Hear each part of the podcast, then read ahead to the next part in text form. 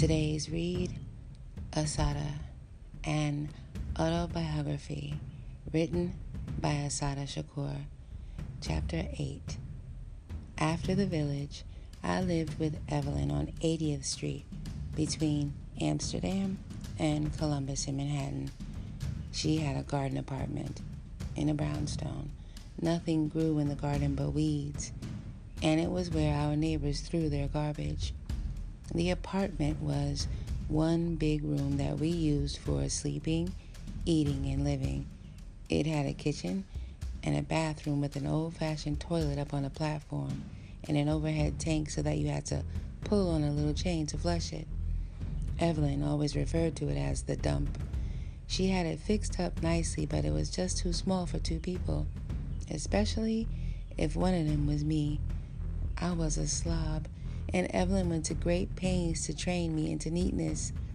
In a small place like that, when just a few things are out of place, it looks like a hurricane passed through.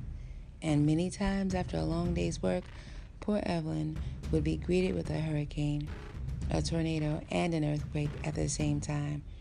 Gradually, I learned to keep things in something vaguely resembling order.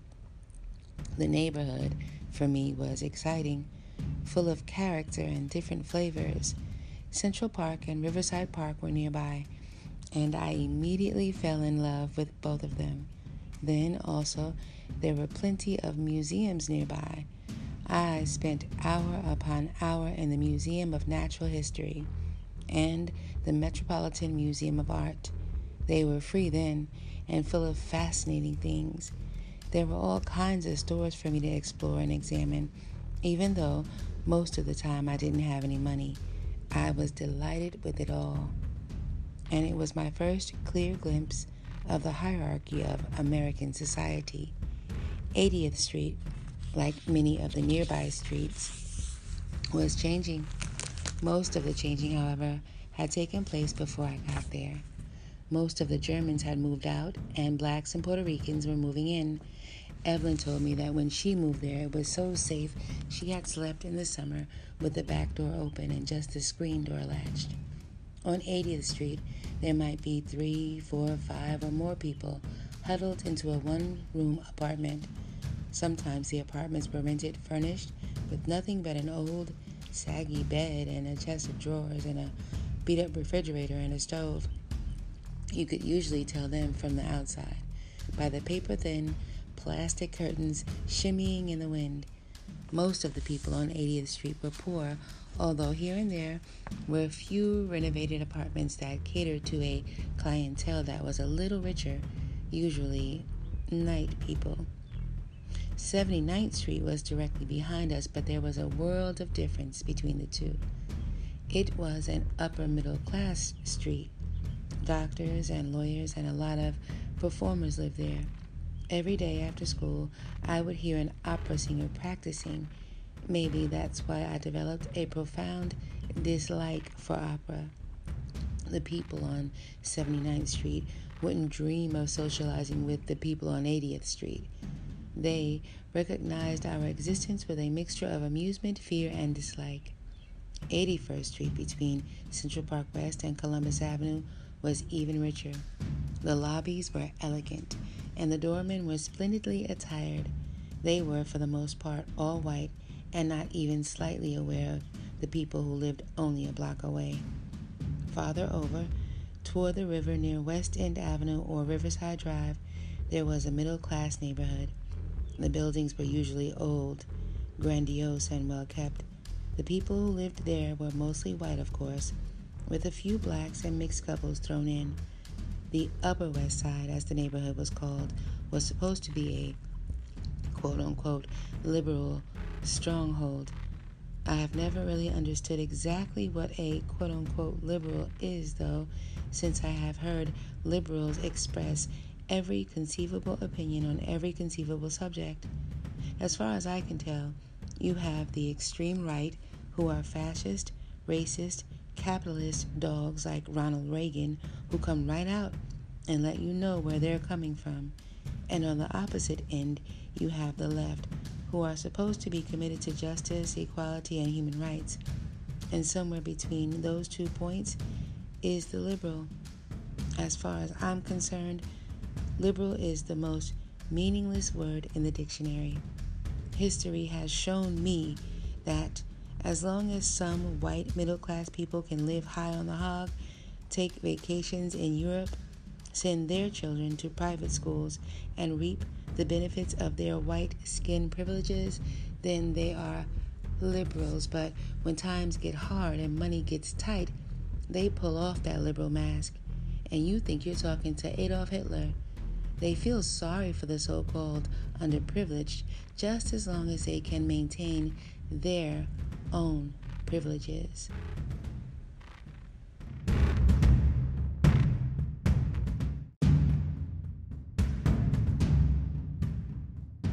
Sometimes I walked over to the east side on the other side of Central Park. If Riverside Drive was like another city, then the east side was like another world. English nannies pushed fancy baby carriages, they called them trams, through the eastern side of Central Park. The only black people you saw were servants, or, like me, those just passing through. Fifth Avenue, Park Avenue, chauffeur driven cars, diamonds and furs. The Upper East Side was for the show rich. When I'd walk through those streets, some looked at me as if I were an object from a museum or something. Once or twice, a doorman actually stopped me and asked where I was going, but I kept walking and looking. Sometimes I'd have some fun and walk into one of the stores. I couldn't believe there were people who paid that kind of money for things. As soon as I'd step in, the salespeople were right on me. Sometimes I said I was just looking. Other times I would ask for outrageous things like pickled feet. Usually they would say, What? What? What? And I would burst out laughing. One time I went into a grocery store and was asked who my mistress was. I was always crazy about art and made it a point to visit any art gallery I discovered. Sometimes they acted snooty or disgusted. At first, I felt uneasy and out of place, but after a while, whenever they acted disgusted, I made a point of asking the price of each piece. They would turn so red and swell up so much that it was comical. I remember hating some of those people, but at the same time, I wanted to be rich like them. Back then, I thought being rich was the solution to everything. Four blocks from where we lived, there was still another world 84th Street between Amsterdam and Columbus. Before it was torn down, it was voted the worst block in the city. When I was a kid, I never would have imagined that people could live so bad living in some of those apartments was like living in a coffin. I swear, there was one building that when you walked past it in the summer, it stunk so bad it made you want to drop to your knees. Usually, I just sit on some stoop and watch the street. There was always something going on. Men standing around with do rags on their heads, covering greasy processed hairdos, making deals, laughing and talking and looking at the women passing by. Drunks and fights and drunken fights. The street was always alive and swarming with people. Survival and life were hanging out in the open like laundry for everyone to see. Arguments, dirty deals, misery, and malice ran out in the street like pus from open sores. There was something horrible and foreboding about the street, yet exciting at the same time. Lil Bit, who went to my school, lived on 84th Street. Her nickname was Lil Bit, but I called her Fruit Fly because she was crazy about fruit. I liked to hang out with her because she was a good walker. We could walk for hours without getting tired. One day, she asked me to come with her to get something from her house. When we got there, I couldn't believe it. I thought I had seen some messed up cribs before, but hers took the cake. She lived in a tiny little pea green closet of a room covered with wall to wall roaches. I just kept staring at Little Bit. She walked around in that horror house like it was normal. She didn't even try to kill the roaches. She just brushed them aside if they got in her way. When I left, I itched and scratched for hours. When I met Little Bit's mother and started getting to know her and some of her neighbors, I got my first lesson in hopelessness. Little Bit's mother used to work in factories and laundries as a presser, but she burned her hand real bad and was on some kind of disability. She lived from day to day and from check to check. She was always sick, and sometimes her cough was so bad I thought she was going to die any minute. She acted like she was too tired or too weak to do much of anything. They had a hot plate, but most of the time they didn't even cook. They just ate sandwiches, usually lunch meat on white bread. Lil Bit's mother never went anywhere except to the clinic or to the welfare office or to the bar on Amsterdam. Sometimes she would get drunk and start crying about some man she used to go with. She didn't know anything about what was going on in the world, and she didn't seem to care. 84th Street was her world, and other worlds didn't really exist. When I was with Little Bit and her mother, I felt all kinds of things, sometimes disgust and anger because they accepted anything and lived any old kind of way. Other times I felt sorry for them, and still other times I relaxed and enjoyed them because they were so easy and down to earth. But whenever I hung out with them, it was down on the stoop. I would never go up into that house.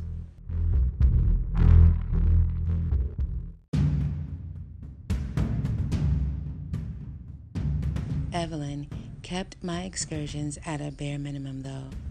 She was strict and didn't play around. Every day after school, I had to be in the house by four o'clock, and she would call home just to see that I had arrived safely.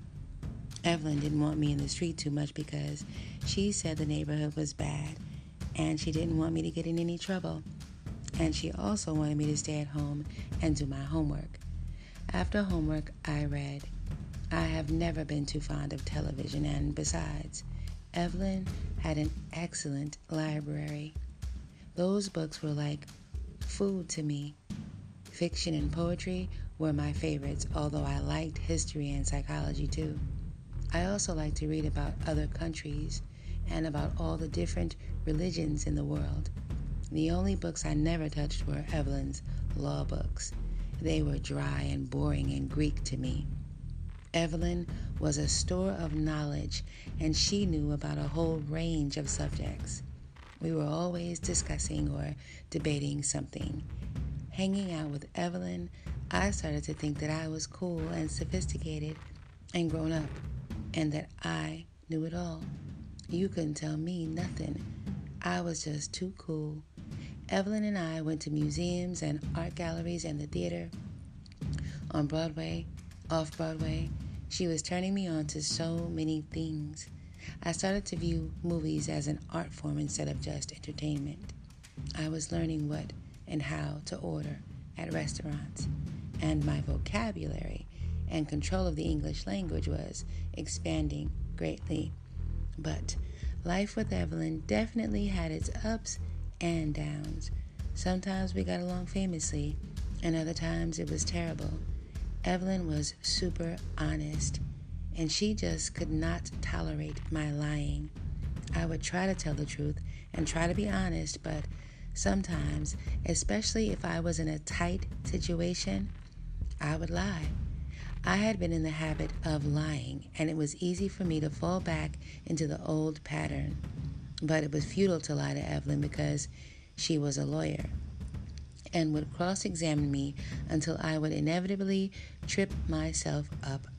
Little by little, I got out of the habit, but it was a long and constant battle between us. Our financial situation also had its ups and downs. One week, we were rich, and the next week, we were poor. Evelyn was determined to be a trial lawyer and to be in private practice. Most of her clients were black and poor, and most of the time they didn't have money to pay her. But Evelyn would defend them anyway. She was always up in arms about some injustice or other. I used to call her the last angry woman, but whenever somebody did pay her, we were rich. We would go out and celebrate. For a week or so, we ate steaks and lamb chops, went to restaurants, took taxis. The next week, we would be right back to riding subways and eating hamburgers. Evelyn was generous and extravagant and she had absolutely no head for business. I usually did the shopping for us since I was more tight fisted and practical. Once in a while, I'd be tempted to give myself a five finger discount, but Evelyn was so honest that it rubbed off on me. I was becoming so goody goody, I couldn't stand myself. I really underwent a great change.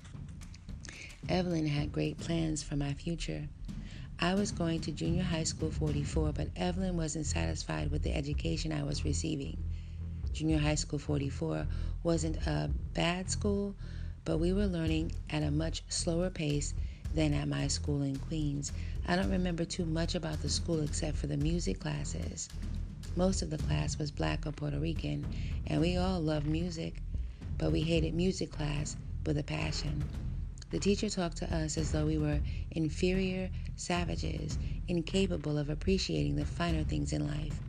She lectured about symphonies and concertos and sonatas and the like in a snooty voice. A boy would mimic the gestures and expressions of the teacher, and the rest of us would giggle and snicker as she played music. The teacher became more and more exasperated, saying, Listen, can't you listen? Don't you have ears? Can't you appreciate anything? I'm trying to get you to appreciate music, and you all act as though you're deaf. I want you to stop talking. I want you to stop talking and listen. Do you hear me? We got louder and louder, and the teacher became more and more disgusted. She would scream at us and call us names like hooligans or ignoramuses and we returned her insults. We hated her because she thought the music she liked was so superior. She didn't recognize that we had our own music and that we loved music.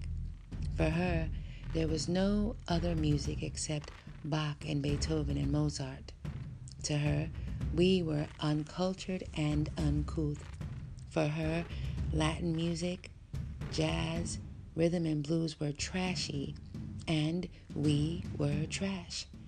She was a racist who would have denied it to the bitter end. A lot of people don't know how many ways racism can manifest itself and in how many ways people fight against it. When I think of how racist, how Eurocentric our so called education in America is, it staggers my mind. And when I think back to some of those kids who were labeled troublemakers and problem students, I realize that many of them were unsung heroes who fought to maintain some sense of dignity and self worth.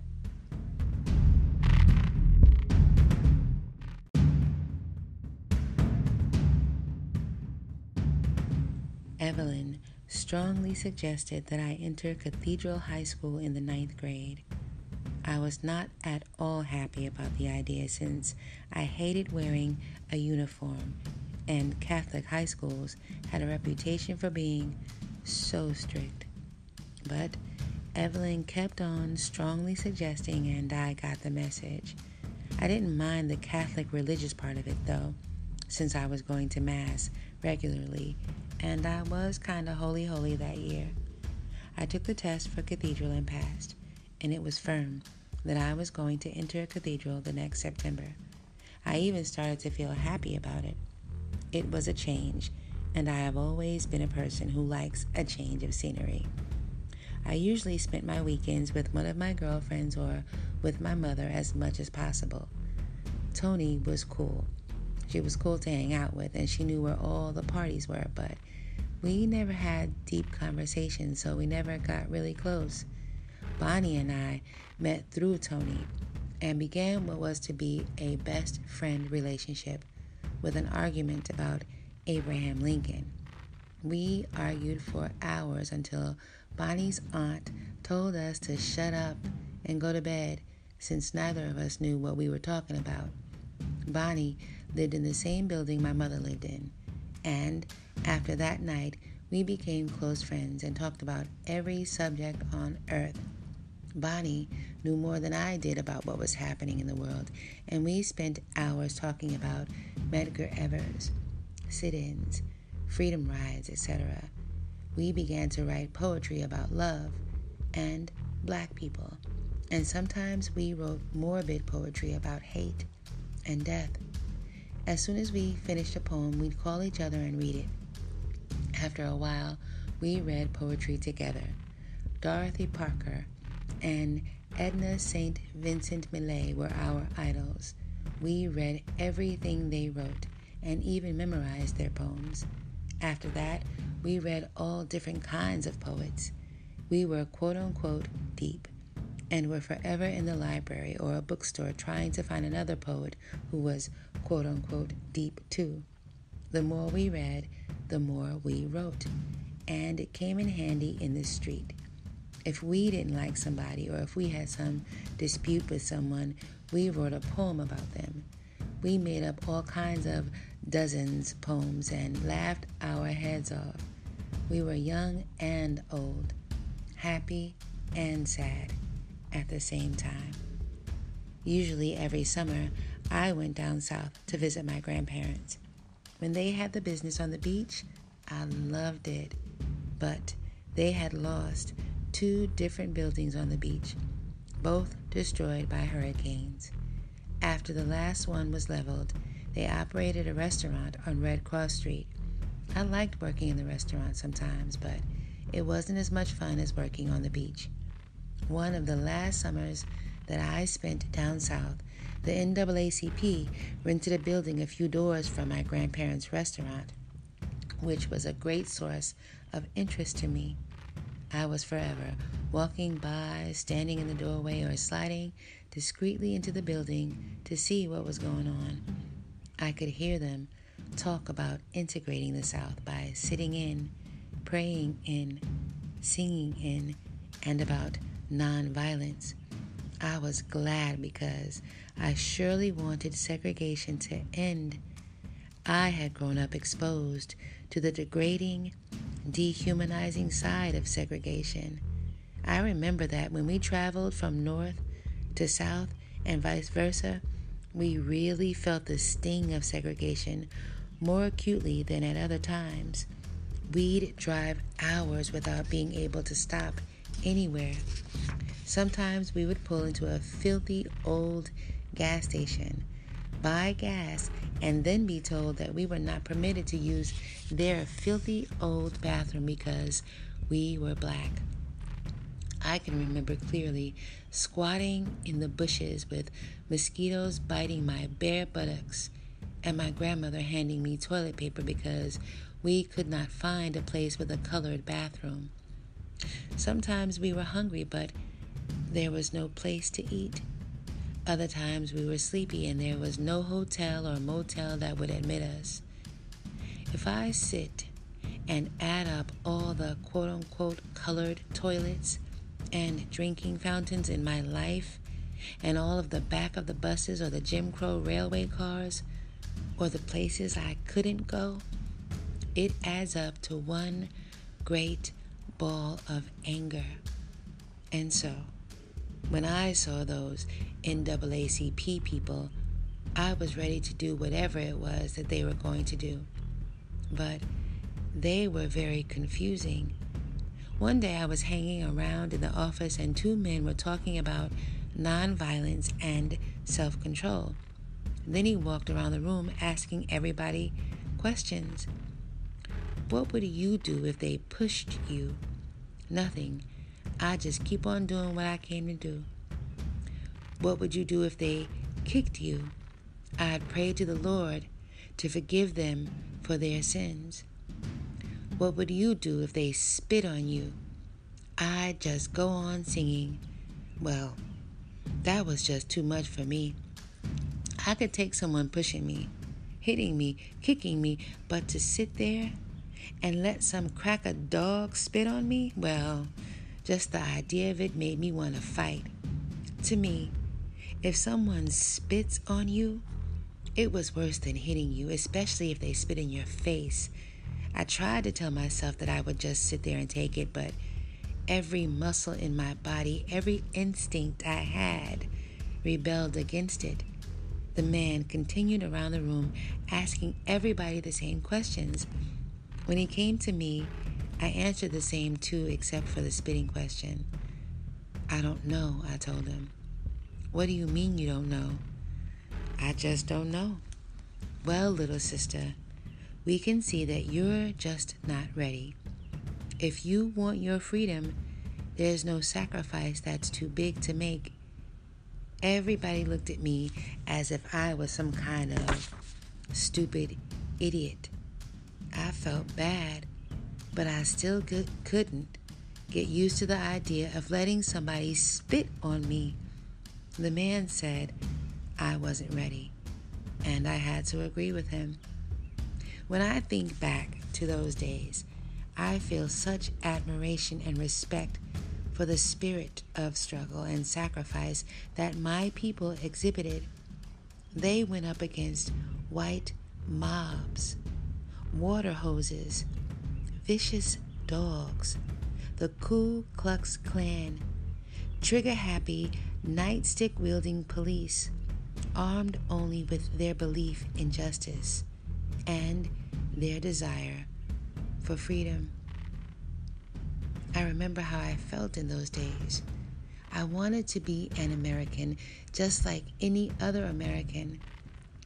I wanted a piece of America's apple pie. I believed we could get our freedom just by appealing to the consciousness of white people.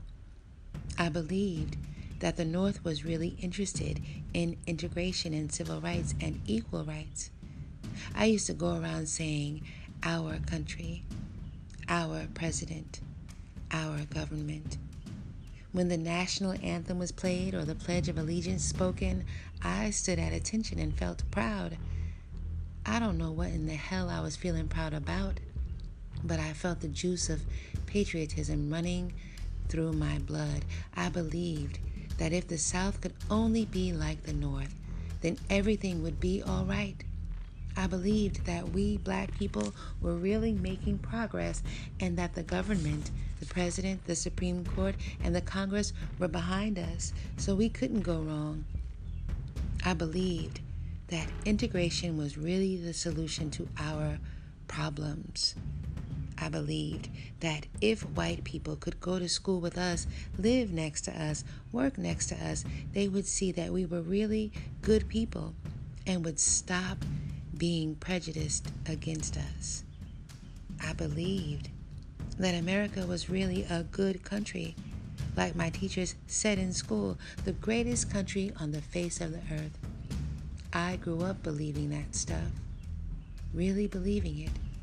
And now, 20 odd years later, it seems like a bad joke.